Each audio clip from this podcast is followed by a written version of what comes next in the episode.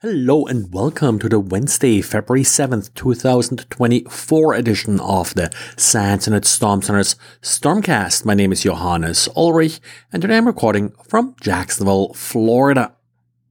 Jan has a good reminder today that the first mention of the term computer virus in an academic paper happened about 40 years ago.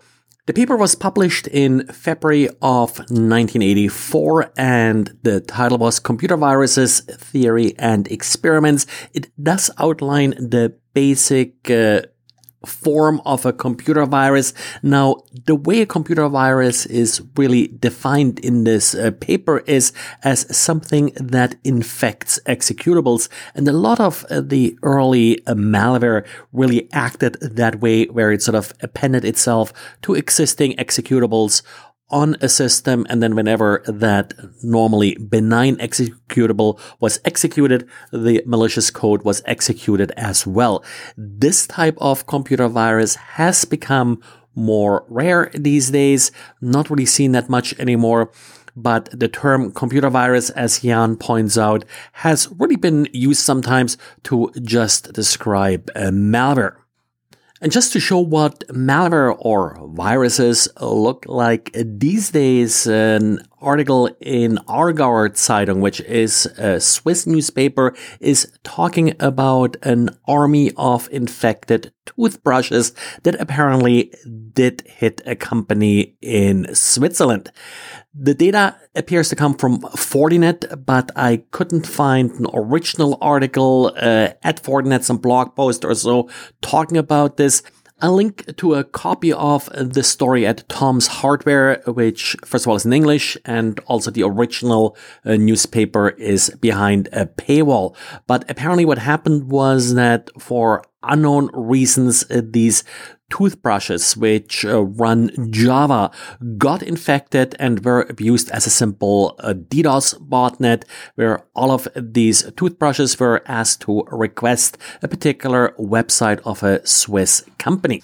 Having 3 million infected toothbrushes at their disposal, of course, the attackers were successful in shutting down the affected website for some time, causing apparently substantial damage.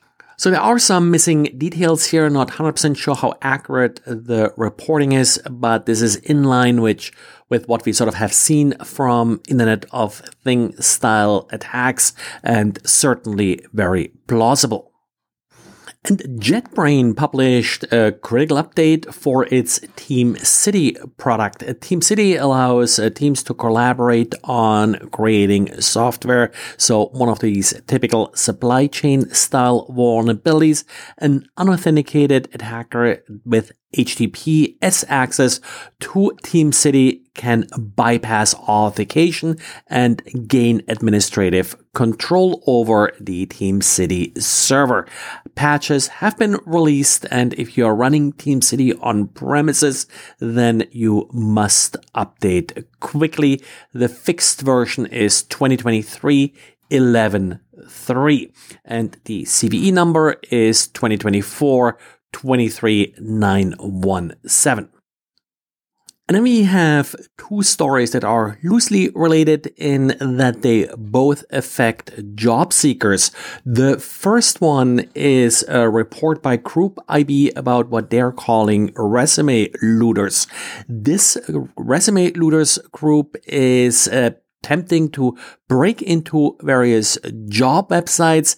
These are websites that companies are running and such to collect resumes from applicants. And the attacker is apparently targeting these resumes to steal them. Now, the report, as far as I've seen, didn't sort of clearly indicate why they're stealing them. They're targeting sites in the Asia Pacific uh, region. Like I said, a little bit unrelated, but still uh, going after job seekers. And this may be a little bit also telling us more about how data may be used is a report by SpiderLabs. That's part of TrustWave about advertising that is spreading uh, malware. The advertising is again targeting job seekers One way it's spreading is also by impersonating personalities like, for example, Amazon's CEO Andy Jassy. And the, the link then in the advertisement links to a PDF that is then being used to install the malicious file. VirusTotal uh, recognition here again pretty low of the malware, only three hits according to TrustWave when they investigated the malware initially. Now, the goal of this malware appears to be to steal CryptoCoin data. Of course, targeting developers and such, and that's sort of the kind of job seekers that they're going after here. These is a population that's more likely to play and own uh, crypto coins. So that's maybe why they're going after uh, this particular uh, group of individuals because there's just a higher chance of actually finding a crypto coin wallet on their systems.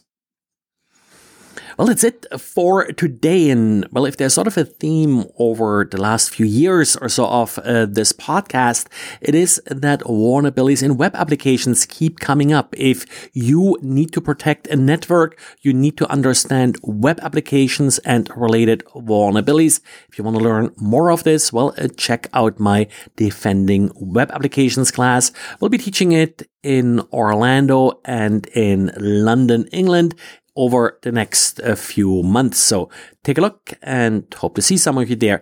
Thanks for listening and talk to you again tomorrow. Bye.